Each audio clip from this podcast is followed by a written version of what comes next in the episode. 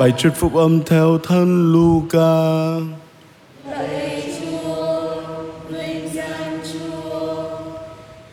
Khi ấy Chúa chọn thêm 72 người nữa và sai các ông cứ từng hai người đi trước người đến các thành và các nơi mà chính người sẽ tới. Người bảo các ông rằng, lúa chín đầy đồng mà thợ gặt thì ít. Vậy các con hãy xin chủ ruộng sai thợ đến gặt lúa của người.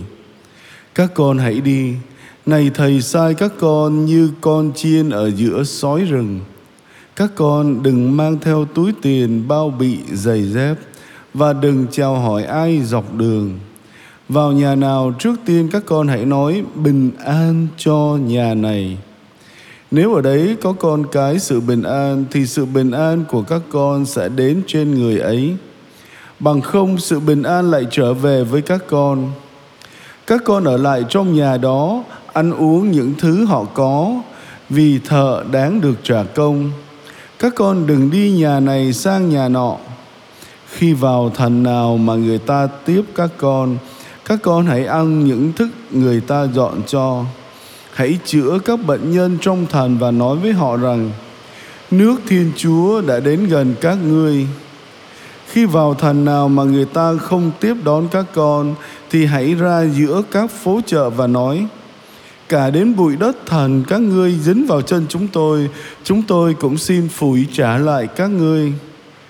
Nhưng các ngươi hãy biết rõ điều này, nước thiên chúa đã đến gần. Thầy bảo các con, ngày ấy thành sodoma sẽ được sự khoan dung hơn thành này. Đó là lời chúa.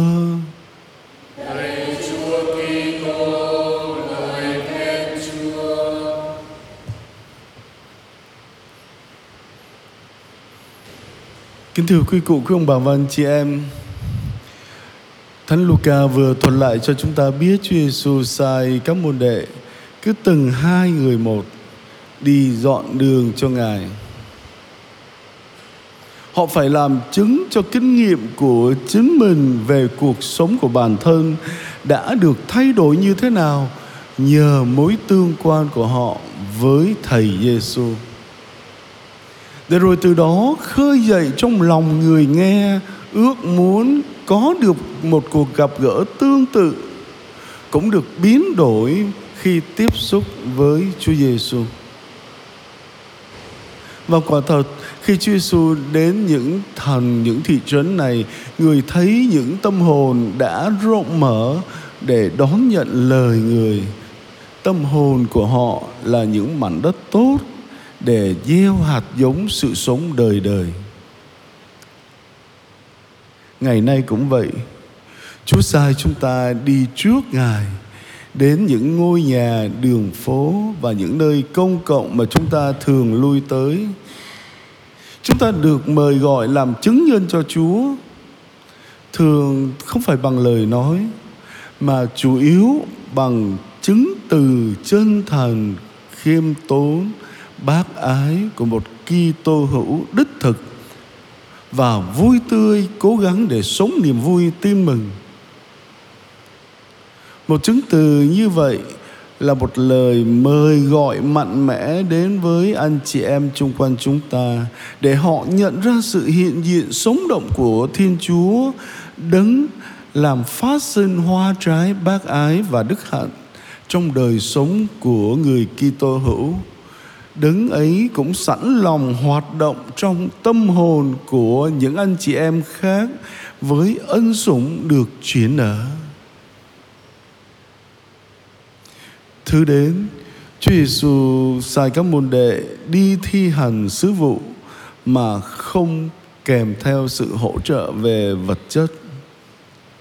Ngài muốn các môn đệ biết rằng sự thành công trong sứ vụ của họ không nằm ở sự tính toán, sự an toàn của con người, mà là ở sức mạnh của lời thiên chúa tác động trên họ.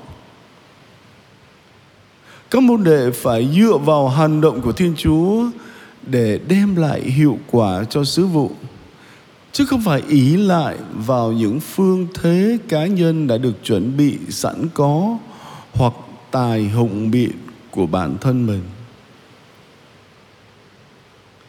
Đồng thời Chúa Giêsu hướng dẫn các môn đệ vào nhà nào Trước tiên các con hãy nói bình an cho nhà này. Chúa Giêsu mời gọi chúng ta trở thành những người gieo rắc bình an, những người gieo hạt giống của sự bình an một cách phóng khoáng. Chúa Giêsu không yêu cầu các môn đệ đánh giá liệu nhà đó có xứng đáng để nhận phép lành bình an hay không. Các môn đệ không có quyền đánh giá công trạng của những anh chị em mà họ được sai đến để phục vụ.